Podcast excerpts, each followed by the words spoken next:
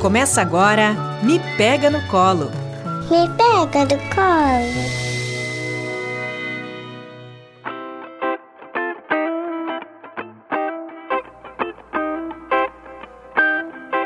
Olá, eu sou a Fran Benedetti. Eu sou a Cris Cruel e esse é o Me Pega no Colo, o podcast do mestrado profissional em saúde materno-infantil da Universidade Franciscana. Na Central Técnica Alan Carrion. O Me Pega no Colo é desenvolvido na Rádio Web UFN. Hoje teremos um programa de verão, um programa solar que chama o clima de praia, mar, calor, não é isso, Cris?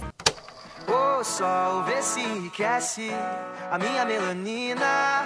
Só você me faz sorrir. Você. Isso mesmo. Então passe o seu café, aqueça a água para o chimarrão, pegue a sua água de coco caipirinha, pode também? Água também. Água com gás, água sem gás, porque hoje nós falaremos sobre o verão, o calor que está se aproximando e contaremos com a participação de duas colegas muito importantes, especiais, competentes, que são a Nath e a Luana. Quem fica, ficou. Quem foi, vai, vai, vai. A Nath é nutricionista e a Luana é médica dermatologista. Nath, te apresenta para nós. Quem é você? Oi meninas, então, me apresentando para todo mundo, eu sou a professora Natiela Enxuque, eu sou docente do curso de nutrição aqui da UFN, também do mestrado em Ciências da Saúde e da Vida, e eu tô super feliz, né, em poder falar um pouquinho sobre a vitamina D, ainda mais agora com esse calorzinho que está se aproximando e toda essa radiação solar que a gente vai absorver, então, e falar um pouquinho sobre todos os benefícios que ela, que ela, que elas, que a radiação pode nos trazer. Ótimo. Então agora vamos ouvir um pouquinho quem é a Luana. Olá, meninas! Meu nome é Luana Meneghello, eu sou médica dermatologista, docente do curso de medicina da UFN e mestranda do programa de saúde materno-infantil da Universidade Franciscana. Fran, eu acho que é bom contar para quem está nos ouvindo que a Nath está conosco aqui no estúdio e a Luana está participando à distância, né? Por isso Ah, tem uma, perfeito. uma diferença aí na, na voz de cada uma. Mas as duas vão responder algumas perguntas que são muito importantes a respeito desse tema que eu falei antes: absorção de vitamina D e exposição ao sol. Vamos começar com a Nath, então?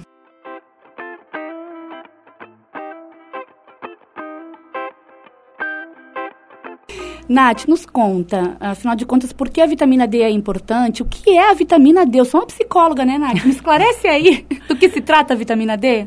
Cris, então assim, ó, eu acho que é bem importante, que é uma coisa que eu sempre falo para todo mundo, que a vitamina D, ela é chamada uma vitamina porque ela tem fontes alimentares. Mas na verdade, mesmo a vitamina D, ela é um hormônio. E aí, para que ela se torne metabolicamente ativa, ela precisa da radiação ultravioleta, certo? Mas é, as fontes alimentares dessa vitamina são poucas, né? Por isso que a gente fala que a principal fonte que a gente tem é a radiação solar. Então, eu digo, por isso que o sol faz tão bem para nossa, para nós, para nossa saúde, pensando é, em radiação ultravioleta e sol e vitamina D. E Nath, me diz uma coisa, já que tu falaste, que também ela, né, além de ser um hormônio, é considerada uma vitamina por conta, por conta das fontes alimentares. É, conta um pouquinho para quem está em casa quais são as fontes alimentares da vitamina D. Fran, então, na questão das fontes alimentares, a gente tem um problema em relação a isso. Por quê? Porque a gente tem poucos alimentos que são fontes de vitamina D e os alimentos que têm vitamina D, eles não são hábitos da população brasileira. Então, o que, que a gente tem, assim? Então, o salmão, né, é um alimento que, tem, que é bastante rico em vitamina D, até porque ele acaba sendo um peixe de água fria, né, e todos os peixes de água fria, eles têm uma alta concentração de vitamina D. Só que a gente não tem o hábito de comer salmão todo dia, né? Mas a gente tem a sardinha, tem o arenque, que são peixes que estão, até pelo preço, né, um- são um pouco mais acessíveis, que a gente tem, tem mais condições de manter eles no nosso hábito da população. Além dos peixes, a gente tem a gema do ovo, e ainda bem, né, que hoje a gente desmistificou um pouquinho essa questão que o ovo faz mal, então, então a gente volta à questão da gema do ovo, que é muito importante e tem uma alta concentração de vitamina D, e também a questão do- dos cogumelos, não fazem muito hábito da, da, da nossa alimentação, mas também são ricos em vitamina D, então o que nos resta mesmo acaba sendo a gema do ovo, o leite pouco, né, por ser de origem animal, mas a gente pode dizer que são fontes sim de vitamina D. Mas a melhor de todas, né, eu digo que a melhor fonte é, de vitamina D, do hormônio da vitamina D, acaba sendo mesmo a exposição solar. Que aí, acho que a Luana vai acabar me complementando, mais de 80% da nossa absorção de vitamina D se dá em função da radiação ultravioleta.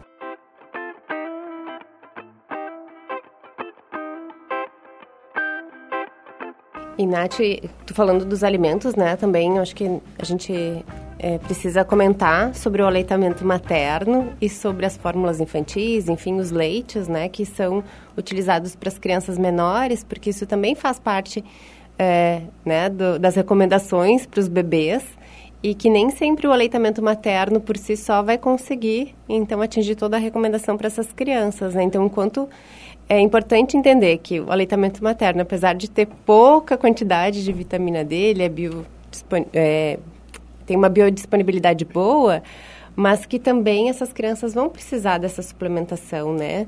E claro, se a gente for comparar lá com uma fórmula infantil, né, essa fórmula láctea que a gente vende no mercado, ela tem uma quantidade de vitamina D, porque a indústria coloca ali, né? Uhum. Mas não dá para é, pensar nos benefícios, né, em comparar benefícios de leite materno e malefícios de fórmula infantil só pensando na vitamina D. Então, a gente segue o aleitamento materno e suplementa a vitamina D. Isso, é, né, Nath? Acho que é isso aí mesmo, Fran. A questão do aleitamento materno, né, ainda mais conversando contigo, uma super defensora dessa questão. Eu sempre digo, uma coisa que a gente discute muito em, em sala de aula e na, na, vida, né, a importância do aleitamento materno e o quanto ele é, é completo mesmo. Mas, se a gente for pensar em vitamina D, é, eu acho que é uma das poucas vitaminas que a gente tem que suplementar desde o do nascimento do bebê até os dois anos e pensando também em uma questão de dose de manutenção, a gente tem que pensar ao longo da, da vida dessa criança, pensando também em, em manutenção de ma massa óssea.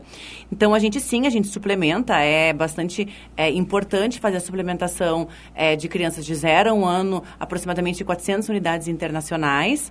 A partir de um ano de idade, as crianças devem receber, devem ser suplementadas com um pouquinho mais, que seriam 600 unidades internacionais. Só que antes a gente pensar em suplementar, é, eu acredito, como nutricionista, que a gente tem que ver também se essa criança não está muito deficiente. Porque se ela estiver muito deficiente, então a gente precisa pensar numa dose de ataque, uma dose maior. Então é importante o acompanhamento com o pediatra, com o nutricionista, para que a gente possa é, controlar os níveis séricos, os níveis do sangue mesmo dessa criança, para a gente pensar em dose de manutenção ou em dose de suplementação para manter os níveis normais. Nath, a nossa população infantil, será que é tão carente de vitamina D quanto a população adulta? Pois então, Fran, né? Eu estava conversando contigo um tempo atrás e a gente, eu estava pensando assim, como eu, eu, eu trabalho mais com adultos, né? Com público adulto.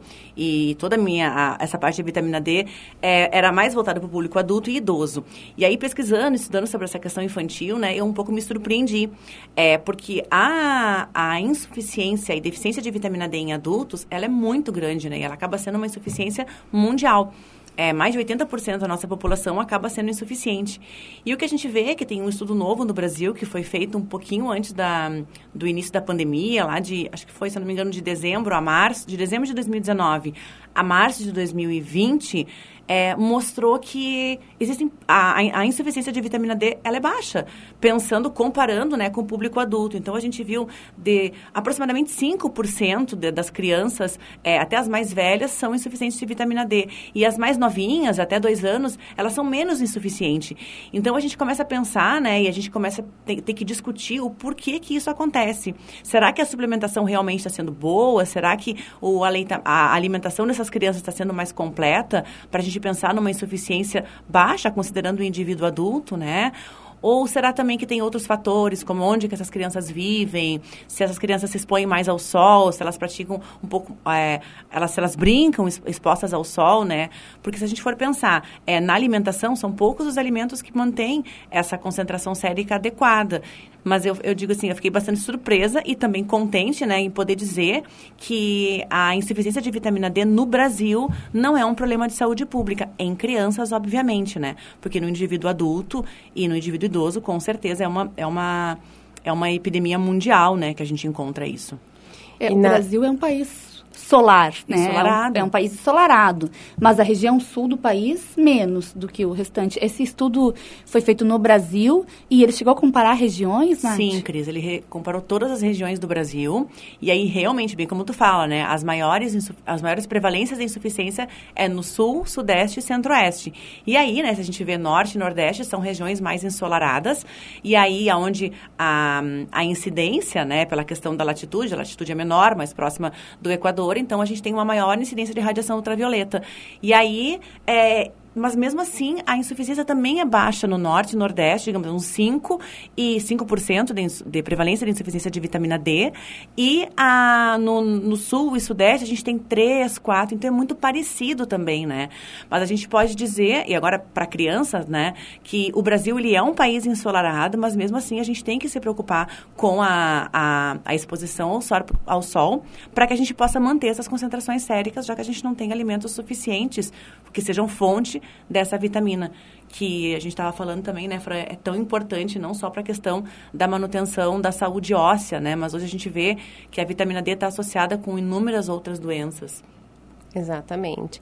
E aí, Cris, eu fiquei pensando, né, a gente fala tanto em desenvolvimento da criança, né, desenvolvimento integral dessa criança e veja como brincar Ao faz ar bem livre, ao ar, ao ar livre. livre. A gente já falou tanto em outras oportunidades, né, do brincar, de se sujar, ir para para praça, ir para um lugar aberto, né, Cri- Cris? Então, Eu que fiquei também tem a imaginando- ver. É, né, fiquei imaginando, com- Fran, num estudo que comparasse, que eu não tenho conhecimento sobre isso agora, mas que comparasse crianças da zona rural com a zona urbana e das grandes cidades com pequenas cidades, né? Que possivelmente a criança numa cidade menor ou na zona rural eh, brinca muito mais ao ar livre, está muito mais exposta ao sol e então talvez aí também vejamos uma diferença com relação Cris também, Nossa, nesse estudo que, tem, que saiu ano passado, né, que foi feito ano passado, também mostra essa questão da questão da, da zona rural com a zona urbana, né? Então, essa, é, na verdade, é, uma, é um inquérito populacional. E aí, sobre alimentação e nutrição e também a prevalência de, de, de vitamina D é muito baixa, muito baixa comparado sempre com adultos, né? Que eu sempre comparo com adultos. Se pensar em 85, só que quem vive na zona rural, a insuficiência de vitamina D acaba sendo menor, né? Porque realmente eles acabam se expondo mais ao sol, eles ficam mais fora de casa, diferente da nossa população urbana, né? Onde a gente...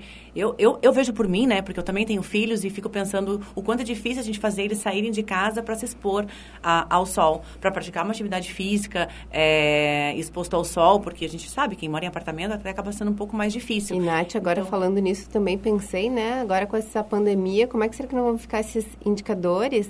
E o quanto também a vitamina D foi referida por todos, né? Por- sendo uma solução aí pro Tu- Covid. Eu sei que não é bem o tema da área da pediatria, mas acho que é um pouquinho, né? Se tu conseguires Mas trazer pra gente, acho que dá, é legal sim, também. Pra, pra gente fazer um gancho, porque com essa questão das crianças não irem mais para a escola, né? Então a gente não sabe ainda, tem- alguns estudos estão meio dúbios em relação a isso, que se essa questão da, da ausência das aulas, as crianças voltarem para casa, não estimulou eles a se exporem, se, se ficar mais ao sol, a praticar mais atividade física, para que essas crianças, não ficassem só dentro de casa. Então tem alguns estudos mostrando sim que as crianças elas acabaram é, brincando mais, fazendo mais atividade física, porque os pais acabaram incentivando é, do que antes que eles tinham naquela rotina da escola, né? Então, acredito que a gente vai ter que esperar um pouquinho, mas não muito, porque tem, tem saído muitos estudos de vitamina D relacionado com a pandemia de Covid, para ver se essa questão da, da ausência das aulas presenciais foi bom ou se foi ruim em relação à vitamina D, né? Porque eu, particularmente, acho que só na vitamina D, porque crianças têm que voltar para a escola, né? Que lá é o lugar das crianças. Mas eu acho que a gente vai ter que ver o que, que os resultados vão mostrar. Mas parece que as crianças elas acabaram é, saindo mais de casa, mas da mesma forma que os hábitos alimentares acabaram piorando também, né? E Quer como piorar? um ganho secundário aí, É. talvez uma preocupação maior dos pais, porque com as crianças com, com menor oportunidade de sair de casa para ir à escola, então proporcionaram ma- mais brincadeiras ao ar livre. Também porque o risco de contaminação pela Covid é bem menor em praças e parques, né, ao ar livre.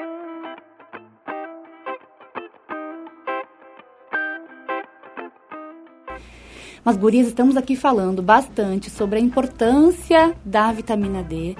Acho que já concordamos quanto a isso.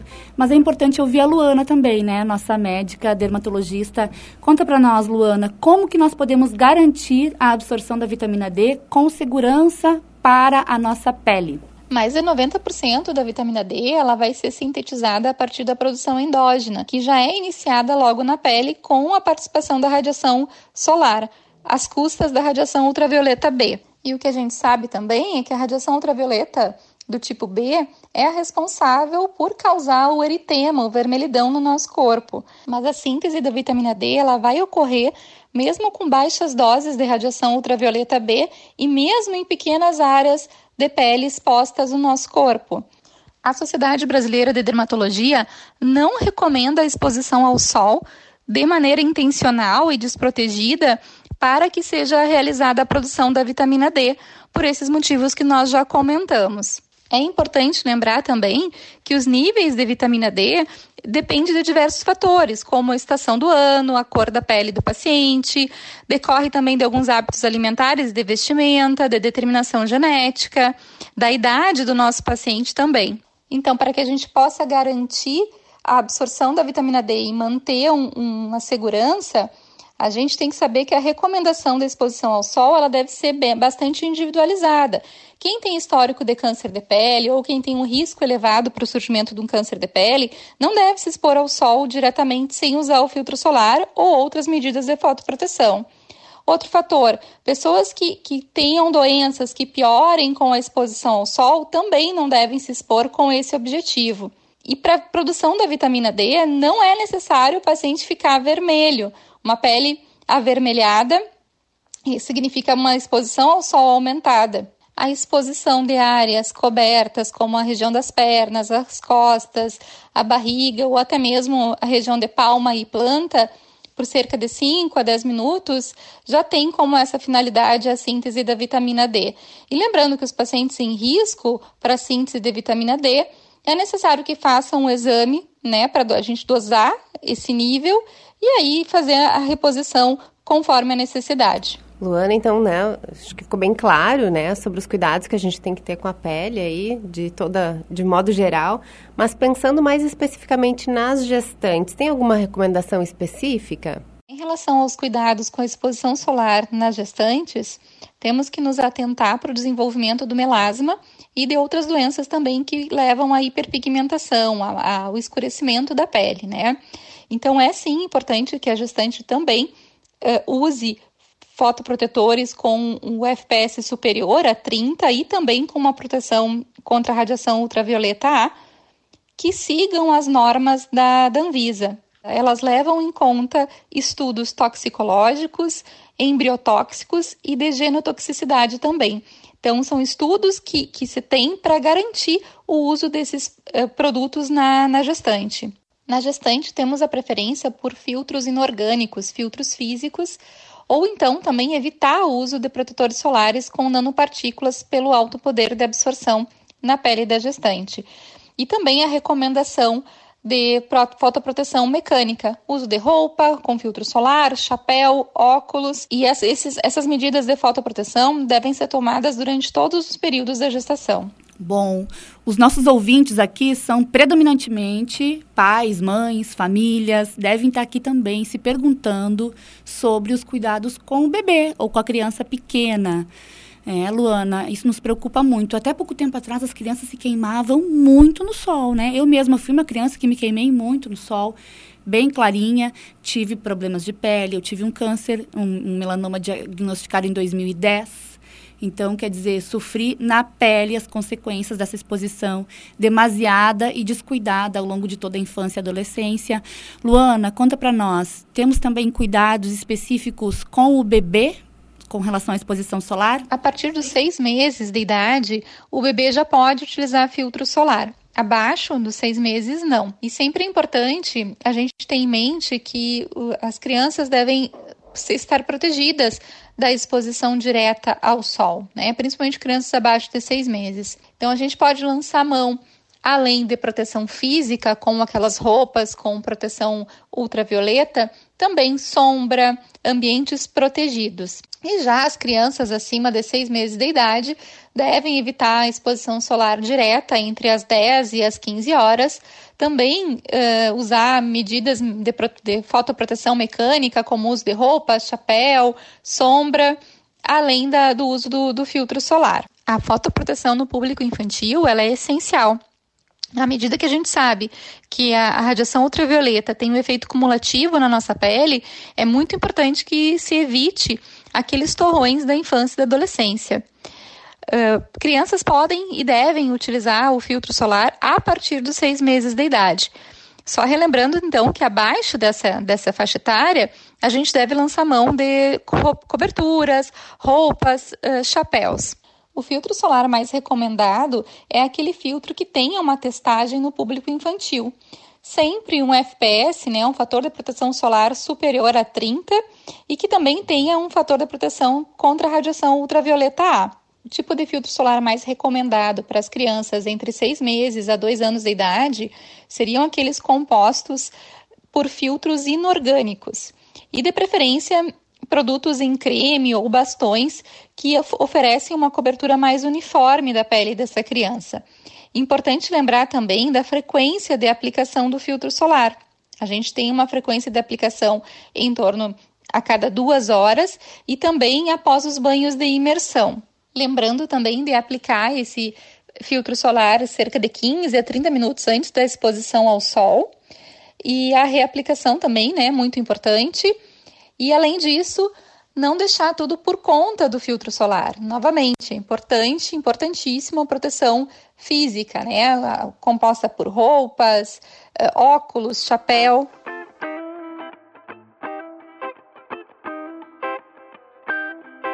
Então, acho que tivemos aí um apanhado geral, né, sobre a nutrição, sobre a importância da vitamina D, sobre a exposição solar. O verão chegando aí, vamos nos cuidar, né, com essas informações que a Luana nos deixou.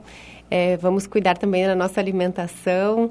É, então, Nath, pensando assim, né, numa finalização, alguma recomendação final? O que que tu deixaria, assim, de, de, de dica pra gente?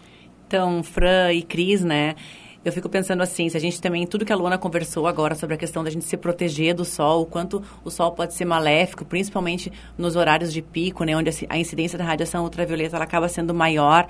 E nós, como com crianças, aí, o cuidado que a gente precisa ter com os nossos filhos ou com as crianças em geral, né? É, o uso de proteção, de, de proteção solar, mas que a gente leve essas crianças para o sol, mesmo que protegidas. E se a gente for pensar em vitamina D, né? Pensando que o, o protetor ele possa bloquear isso, ele pode bloquear sim, mas a gente tem que pensar então na questão da suplementação.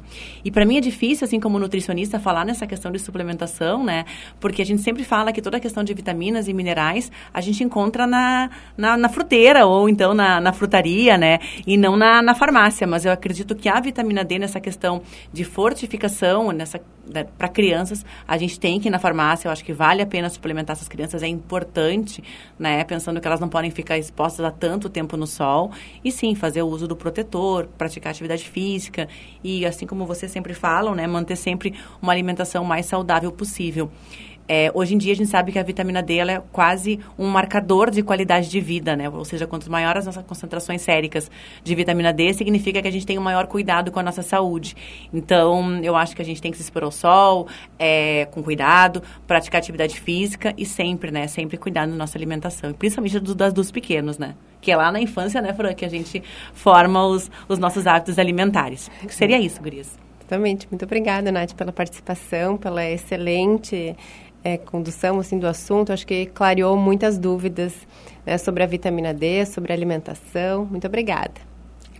Luana, também agradecemos muito a tua participação, foram riquíssimas contribuições, valeu, viu? Agradeço muito o convite para ter participado desse podcast. Espero ter ajudado com algumas dúvidas em relação à fotoproteção e vitamina D. Muito obrigada. Demais. Agora estamos mais preparadas para encarar esse verão, né, meninas?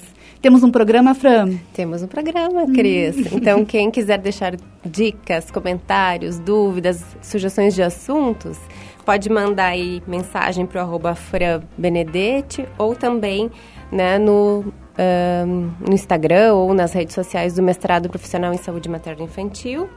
Então, até um próximo Me Pega no Colo. Isso mesmo, esperamos vocês. O meu Instagram é Cristina Cruel. Comentem, mandem mensagens inbox, nos sugiram é, temas e também convidados. A gente faz questão de fazer podcasts aqui, de fazer encontros que respondam às principais demandas de vocês. Um grande abraço e até a próxima.